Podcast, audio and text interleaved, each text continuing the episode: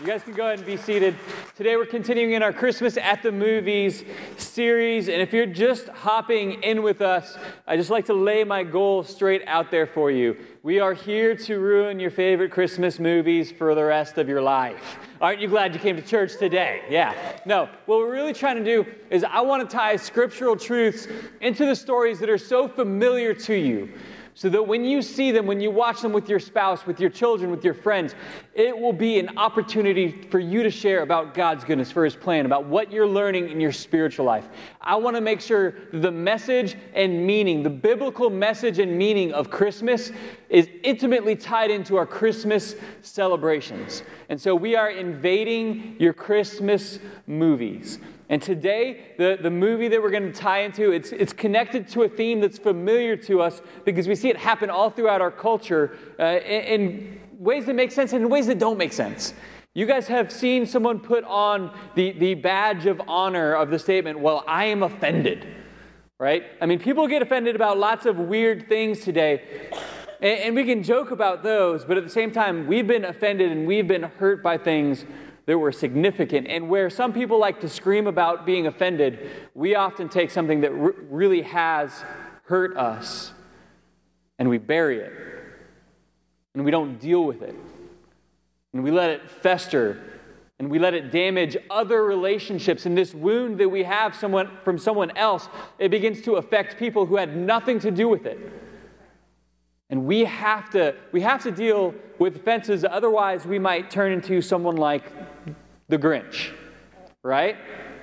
Uh, you're familiar with the story of the Grinch. The, Dr. Seuss's classic. It's a movie many of us watched. It's been redone lots and lots of times. And I'm going to show about a five minute clip to introduce you if you're not familiar, you haven't seen. There's a new edition of The Grinch that came out in 2018. And, and we're going to take some truths from what happens in the story of the Grinch and apply it to our life as we study Scripture as well this morning. Go ahead and play the first clip from The Grinch.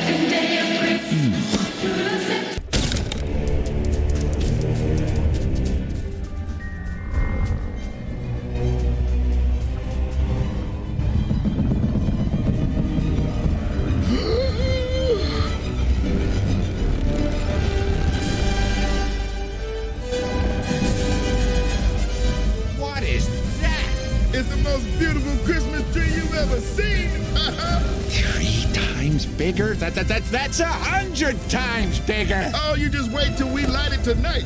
It'll sparkle so bright, you'll be celebrating Christmas with the rest of us. Oh, oh. man, I can't wait. I'm gonna keep at it. I'll see you later, Grinchy. No, you will not see me later, and I will not be celebrating. And that tree, that tree has got to go. It is time to light this beautiful tree. 17, 18, 19, and 20. okay, lock and load. All right, just attach this here, and we'll be ready to launch. I know! I wish I could see the look on their faces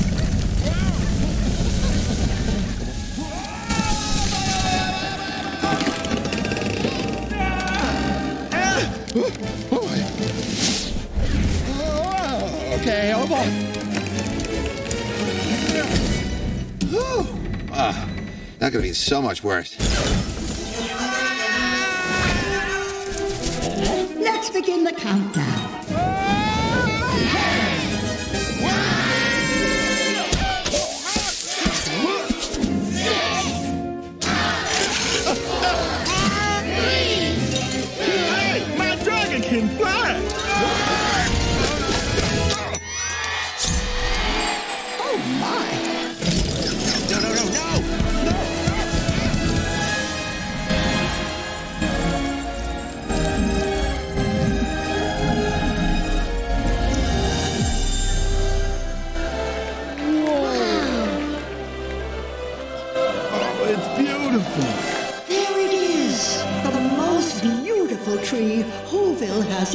Ever seen. Oh, no, no! Oh, oh, oh, oh, ah!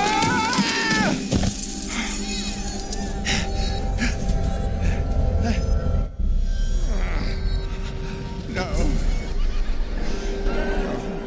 He walked through the crowd and the sound and the lights, and his ears heard the thump of their joy and delights. And it took him right back to his earliest years, to that lost, lonely boy who cried all of those tears.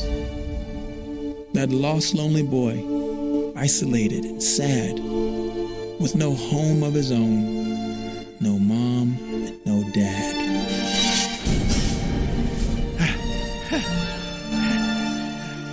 And as the Grinch looked around, he felt downright scared. As he remembered that Christmas where nobody cared, where nobody showed, not even a flea. And there were no cards, no gifts, and no tree.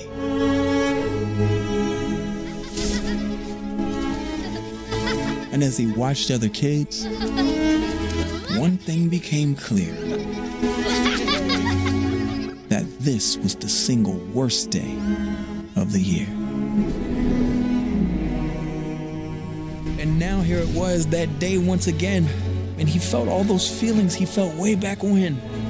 When he'd watch Whos young and old all sit down to feast, and they'd feast, and they'd feast, and they'd feast, feast, feast, feast.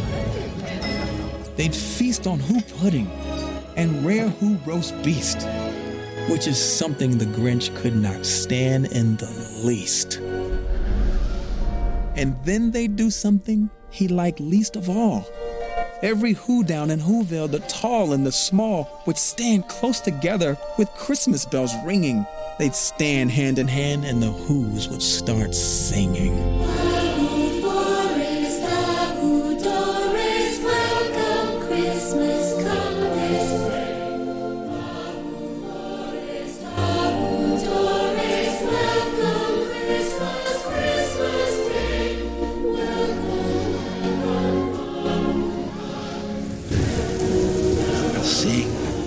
And they'll sing, and they'll sing, sing, sing, sing.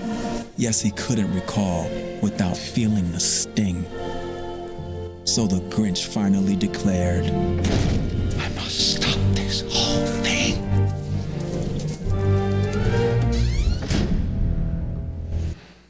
Everybody who's a Grinch has a reason for being Grinchy, don't they? They they have a backstory, they have a reason. Sometimes we see someone who isn't really in the, the mood to celebrate Christmas, but, but we don't know why. Sometimes it's their first Christmas with dealing with the loss of a loved one, a change in family situation. We, we don't always understand what's happening beneath the surface, but the thing that we do know is that when there's something under the surface, that if it doesn't get dealt with, it just gets worse. That, that bitterness that, that is there, that is buried because of a past offense, if it doesn't get dealt with, it affects all kinds of things. I mean, when he begins to hear Christmas music, just even as he lays in bed, he's angry at the hearing of Christmas music. Kind of often, when, it's kind of the same way of when we hear someone's name who hurt us in the past. Just the feeling of the letters of their name coming through our mind, it, it brings up anxiety and stress. When we think of the offenses that we have that we haven't dealt with yet, anything that reminds us of it, it, it kind of brings out those, those same pains. And really, that's, that's the thing that we have to deal with. Today, the passage that we're going to study alongside um, looking at some, some of the things we can learn from the Grinch is in Hebrews chapter 12. If you have your Bible, you can flip there. We'll, of course, project the words on the screen as well as I read them. Hebrews chapter 12 starting in verse 14, it starts off, and, and look at the way that it describes the way that we get along together. It says, work at living in peace with everyone, and work at living a holy life. For those who are not holy will not see the Lord. And I want to keep that on the screen and pause there for a minute because, man, th- this could be almost described as a pessimistic view of the way that the church was going to work out. The Apostle Paul is writing here and he's describing what would be Christ's body. And he says, This is how you're going to manage to get along with each other. It's going to be work, it's going to be, it's going to be strenuous. I mean, this is a description that's given in Scripture of the way that we're going to get together. Work at it. Work at living in peace. Peace isn't going to just come naturally amongst you and other people or just amongst people who are within the church. The description that we're giving is that it's going to it's going to be work. And on top of that, work at living a holy life. When you begin to try to follow God, there are callings that He's going to place on your life and it's not going to just feel like an easy step to take. At times, it's going to feel like work, it's going to be striving, it's going to feel like an athletic competition. It's going to take all of your energy. Work at living a holy life. And in this last section that I want to make sure that we clarify for those who are not holy will not see the Lord. Holiness, the holiness that we get to know that we are saved, the holiness that we, we need to get into heaven, it's not something that you can earn. And so this is not describing that. This is not describing what is given to us as a gift because we can't ever be holy enough on our own to be acceptable to God. That is given to us through faith. What, what we know is that we are saved by faith and not works, so that none can boast. It's not what you can do. And so, what this is getting at, and how I would just quickly explain this to you, is when it says that those who are not holy will not see the Lord, holiness is a gift that we receive through faith in Christ. And some of us, we've been around the church and we've put on a pretty good act. We, we, we've put on a pretty good show that to most people would, would kind of buy in, but we know that God is not in a place that would be described as Lord in our life. God does not have authority over who we are. His word doesn't direct our steps, and when we want to do what we want to do, we just always do what we want to do. And, that's the description uh, of a false faith. For if we put our faith in Him, then He has authority. And it's not that we're perfect and it's not that we always choose what is right, but He knows that within our heart we've said, God, you are in the first place. I understand that you are Lord, you are Savior. It's only by your death on the cross and your resurrection that I have holiness and, and new life. That person, though they mess up, He sees and He judges. And you know the saying, only God can judge me? That's what this is determining to. God knows your heart. And you can't judge anyone else and what they've decided about God, but God knows your heart and He will judge on a day. And there are those who, in appearance, look like they're following God, but their heart is far from Him. They pay Him lip service, but their actions have nothing to do with Him. And there's a truth within the church that, that holiness belongs to not, all, not always those who look holy on the outside. There's time and there's growth and there's change, but it's just this checkpoint within yourself of have I given my heart to God? Is He in a position of authority in my life? And so, just summarizing in verse 14 work at living in peace, work at living a holy life. Understand that, that those who are not holy will not see the Lord. There is a requirement that was paid by Christ. And then going into verse 15, it gives us this calling look after each other so that none of you fails to receive the grace of God. Understand within this calling that, you know, the Grinch, he, he was ready to go do his life up on the mountain. You can't follow Scripture and live that kind of lifestyle. You can't be the, I'm a Christian, but I don't, I, I don't really like the church. That doesn't work scripturally. You, you can't live your life saying, Oh, I hate the church, but I love Christ. When Christ says, I am crazy about the church, as big of a mess as she is, she is mine. I died for her. I sent my Holy Spirit to her. I continue to work through. He is in love with the church, and you can't do your life hating whom He loves. And His instructions to us are to invest in each other, like in verse 15, when it says, Look after each other, so that none of you fails to receive the grace of God. And it gives this calling watch out that no poisonous root of bitterness grows up to trouble you, corrupting many. We're really going to try to focus into this concept of bitterness. And what is bitterness? Bitterness is an offense that we've left unresolved. Bitterness is getting hurt and allowing it to just stay there. Bitterness is the man, if I ever saw this person out at the grocery store, I would, I would, I would go to a new grocery store. I don't even want to hear their name. I don't want to meet someone who shares a name with them because they so offended me. And if you feel like you have a name that pops up in your head when I say that, I want to encourage you God doesn't want you to live your life feeling that way. Bitterness, it's not just destructive to you, It's destructive to the people around you. It spreads. It, it, uses the illustration of a root. It's like you can't really see it because it's just underneath the surface, surface, but it doesn't take long to realize that it's there. And once you realize that it's there, it's usually spread further out than you realize. This root of bitterness, it, it needs to be dealt with. Bitterness, this concept of unresolved offenses, you know, the way that I'll start off saying it is that if we have unresolved offenses, offenses in our life, it will turn you into a Grinch. If you allow pain of the past to be stay there and not be dealt with, it's going to turn you into someone like the Grinch. You know, I'll use church as an illustration for this, but it happens in so many different areas of our life. People get hurt at church and, and they decide, well, you know what, I got hurt there, so I'm just I'm gonna live my life for Christ apart from the church. But unfortunately, scripture time and time again calls us to invest into the church. Even as verse 14 describes it as being work. Now, there's part of our dreamy mental concept of church that, you know, once we're at church, everyone should be a Christian there, everyone should be following scripture there, and everything should just be like rainbows and cupcakes. It should be perfect at church all the time.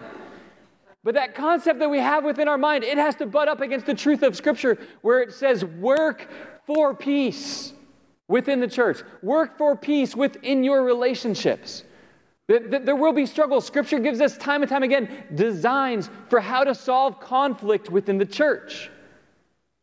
And if there wasn't going to be conflict within the church, those instructions wouldn't have to be there. But it is. And so, this is the unfortunate truth of where the rubber meets the road within your Christianity. Sometimes you're going to get hurt at church. Sometimes someone's going to offend you. Sometimes you're going to offend someone else. And that is just part of life. What shouldn't be part of life is you allowing an offense to grow underneath the surface of your life and consume you and constrict you and pull you away from people that God has called you to love and encourage. We, we don't want to be the type of person who, who allows that offense to grow. And, and not only that, when it comes to the topic of church and pulling ourselves away, it's, it's, it's bad for the church because there's a gift inside of you that the church needs, but it's also bad for you because you become isolated from something that was supposed to be part of your foundation. You become isolated and lonely from a group of people that are supposed to be breathing life into you, encouraging you, spurring you onwards towards Christ. But if we allow an offense to just kind of reign and stay there that it hasn't been dealt with, it's going to pull us towards missing our purpose, missing our calling. It's going to start to cause green fur to grow out of your skin. You're going to stop wearing clothes and live up on a mountain and try to steal Christmas from Cindy Lou Who. It's going to be a bad situation. But it all starts, and in this story, it all starts with the bitterness of growing up and missing out. And I mean, that's not a fun story. For, you know, if you're like me that grew up in a broken household, like not having parents around, like that's not really a, a joking matter. And I, I want to say that as we talk about the offenses that we have in our life, you know, some of them are, are deep and some of them are painful and some of them are wounds that take years to heal. And I want to say that this, this message is even more for you. This isn't just the lighthearted, like the person said that this seat was their seat at church, stupid offense that happens. Like, this is like a father that didn't fulfill their role. This is like a spouse that left. This is like someone who stole, someone who abused. Those offenses, for your own sake, the most important ones to heal. Because those are the ones that don't just stay within you, those are the ones that begin to impact other people, impact eh, impact you in a way that's continuing because it's like, you know, when I, when I think of that, it brings back all those pains. Like in, in the movie, when, when the Grinch was thrown back into the celebration of Christmas, the painful part of it was that it brought him back to that childhood pain. That pain that hadn't been healed, that unresolved tension that was there. And this is one of the second truths about unresolved offenses that um, it, it will continue to wound you. One of the reasons why we need to get into that messy situation where we, we grab the roots and we pull them out of the ground and we create a huge mess is because we, we recognize this pain needs to stop at some point. I can't continue to feel this. I can't continue to try to cover this up with dirt. Like, this needs to be pulled out of my life, and this place needs to heal. Because if I don't do this, it's just going to continue to hurt. It's going to continue to feel. When I hear that name, when I see that face, when I see that holiday, it's going to continue to cause me pain. And, and if we don't resolve it, we're just going to keep getting wounded. Like, I, I, I'm reminded of this when it comes to our unresolved pains of not dealing with it. If you've ever been a parent, you've experienced this when you're trying to kid, get your kid to eat a vegetable and they're having a problem doing it. And so they take a bite and they chew it. And 15 minutes later, will you just swallow the food? You don't like green beans. Why are you still chewing on that one bite? Well, I don't like them. Well, then get them out of your mouth by just eating them. Just deal with it. Just do it. Finish what you need to finish. And we see that in children. It's like they, they, they, hate the food, but they just continue to not just finish the job of eating the food. In our own life with offenses, it's like we hate that this happened. Then why do you keep living in the emotion and the feeling of that pain on a regular basis? I understand that there's going to be a moment where it's difficult. There will be tears. There will, there will be work that is a part of this. But let's deal with this so that you stop experiencing it. God's desire for you is to be whole and healed. But that healing process, yes, it can be difficult at times. But especially on the deeper wounds, man, we need to get to a place where the pain has been dealt with allowing God to begin to, to resolve these things, opening them up to Him. Conflict is part of it, and, and especially in relationships with other people, it's part of us that says, I want to resolve this, but the other people in the equation, it's impossible because they're impossible. It's their fault that I can't resolve this.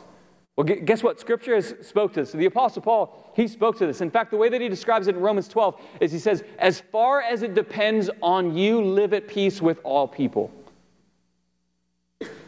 And there, there's something about God and who He is that even when we go to someone and we seek restoration and healing, we seek dealing with pain that happened, even if they say, oh no, it was your fault. No, it, it was someone else's fault. It was the weather's fault. It was, it was just not my fault. Even when they push all the blame in a different direction, God does something in our heart where He says, I see you, son, I see you, daughter, taking steps of faith. I see you trying, and I'm going to meet you there, and I'm going to heal you there. I see your obedience to me, and you're going to see that as you follow Scripture's instructions, doesn't matter how they react to the situation. God's faithfulness is going to show up, and you're going to begin to feel, okay, God is at work in this. I, I can feel the offense being removed. And when the Apostle Paul writes and he says, you know, as far as it depends on you live at, all, at peace with all men, like he's experienced this because he had problems keeping peace with people if you read through the New Testament.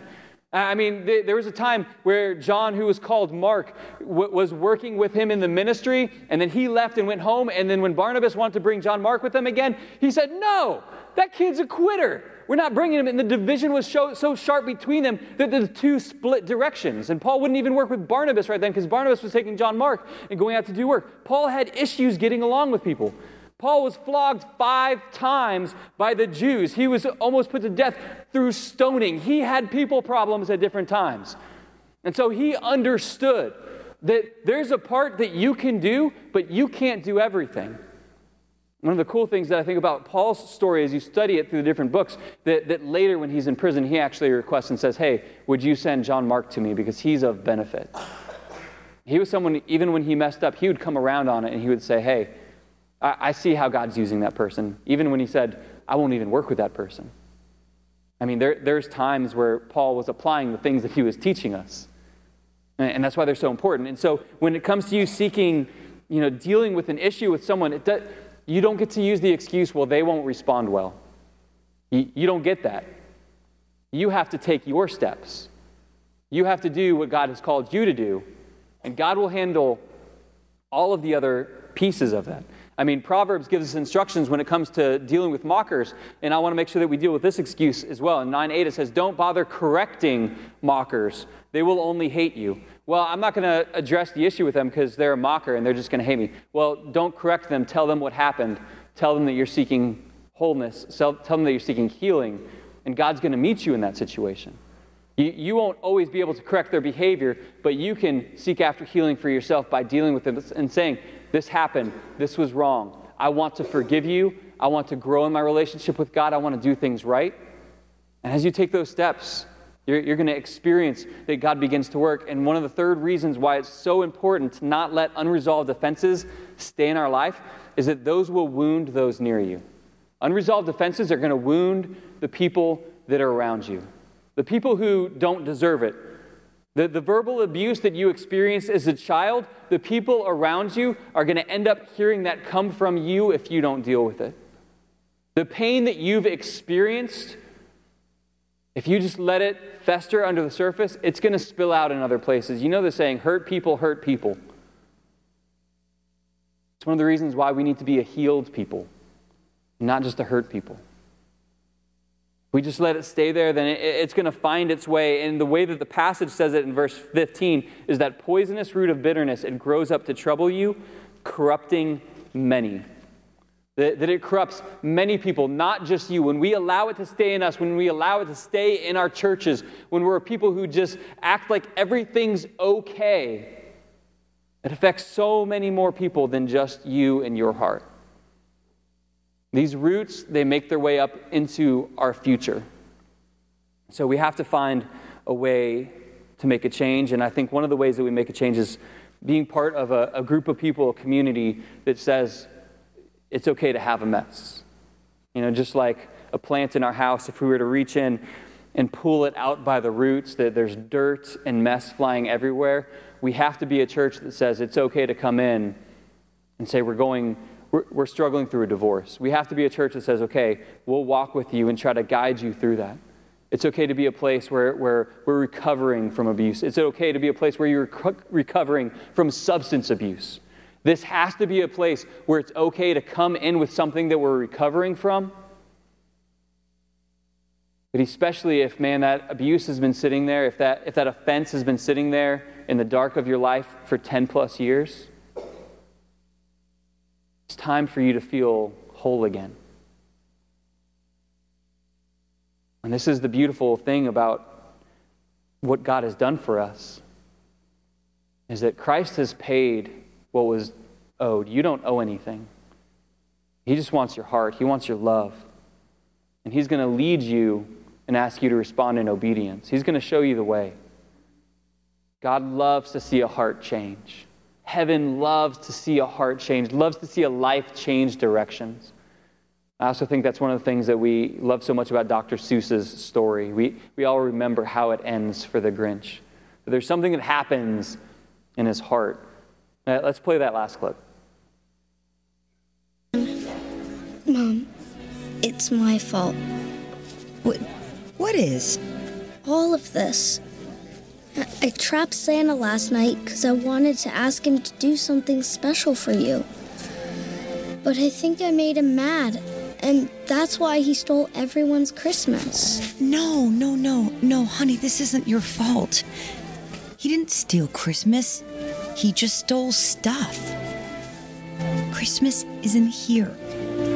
And besides, I already have the greatest gift I could ever get you.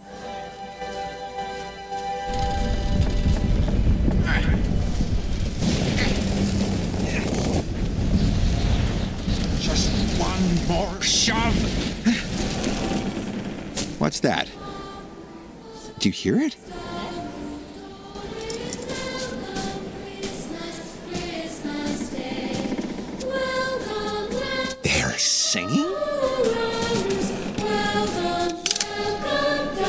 I don't understand, Max. Don't they know what I've done?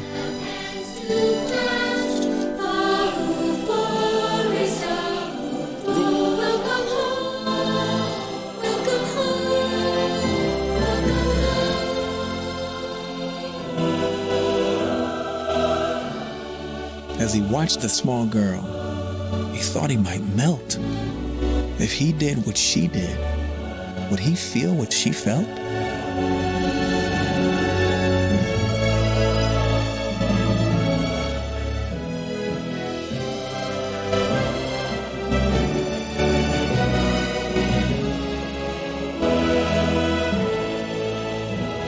And the luscious sound swelled, reaching up to the skies. And the Grinch heard with his heart, and it tripled in size.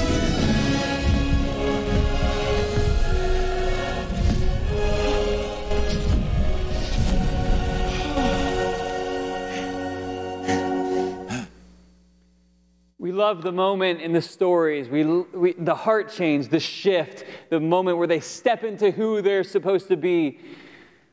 And we know that that's celebrated, but when it comes to us, why is there so much embarrassment and fear that keeps us from taking those steps that we need to take? Band, if you guys will make your way up, I'm going to begin to wrap this thing up. Why, why is it that when we know that there's a step that we need to take, that we're consumed by fear when we celebrate, when anyone else does something to get whole, to get healed, to get the way that they're supposed to live? I want to tell you that there, if there's a voice in your head that says, don't deal with this, just let it hide, all that's going to do is increase the pain that you felt in the past. God's desire is for you to open this up. And so I'm just real quickly going to give you uh, two more passages. And the first one is a very clear instruction for how we're supposed to operate with each other in Colossians 3:13, where it says, "Make allowance for each other's faults and forgive anyone who offends you." Remember, listen to this. Remember, the Lord forgave you. So you must forgive others. The Lord forgave you, so you must forgive others. I don't believe that that's just for their benefit, though it does. But that's because God wants something better for you than holding on to bitterness and holding on to offense. And I think it would be remiss of me to say you need to deal with these things without giving you just a few practical steps. If you're saying, okay, I know that I have an offense that I've been holding on to, how do I get started in dealing with this and giving this over to God? Well, how to find healing? Number one, stop the pain by addressing the issue. Stop pretending that it's not there. Stop thinking that it'll just go away on its own.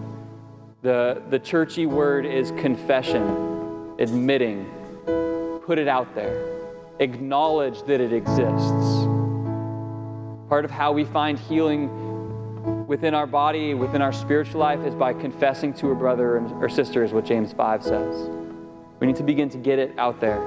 Number two, discover what healthy looks like.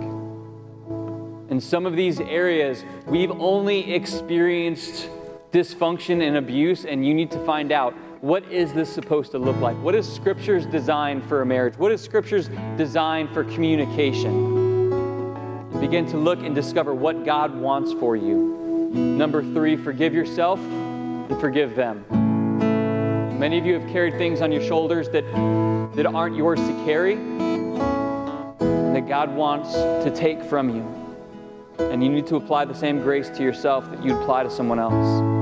Number four, give it to God. And when I say give it to God, that doesn't mean that, oh, I gave it to God, it's His to deal with, and I don't have to mess with it anymore. What it means when we give something to God is we're saying, this is yours, you have authority over it. What you tell me to do in this situation, I'm to do.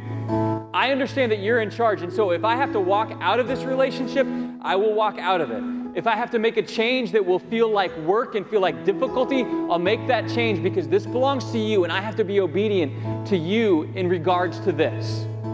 The goal is that our whole life gets that way. But with this offense, what God says to do, you're going to do it if you say this is His. Number five, receive what God has for you. What God has for you might be different than what you were dreaming of. What God has for you might be a different timeline than what you thought it would be. But recognizing that I'm gonna, I'm gonna receive what God gives me, saying, I'm gonna do this God's way. And as we take those steps, it may not be easy, but it is gonna be good. And this passage, I guess, has just been on my heart lately, the second half of 1 Peter 5.10, because of just how real this passage is and the Christian experience when you're chasing after God. It says, so after you've suffered a little, a little while, he will restore, support, and strengthen you. He will place you on a firm foundation. There will be some struggle. There will be some difficulty. There will be some work. This is part of God's design. Healing is out there, healing is possible. God wants you to experience it, but you've got to choose to take the step. You've got to choose to pull up that root of bitterness. I hope you know that when we make that change, there is a season of fruitfulness and joy ahead of us. Let's make the decision to not be a Grinch. Seek after what God has. Let's pray. Father, we thank you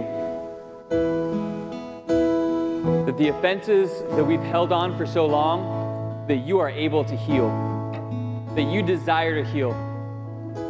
The pain that other people have brought into our life and the pain that we have caused. We just ask you to begin to lift those things from us today. Give us the courage and the wisdom to walk in faithfulness as you call us out of these hurts that we've held on to. I thank you that you call us to something better. And we thank you for your love that was expressed in Jesus Christ. Guide us through today in Jesus' name.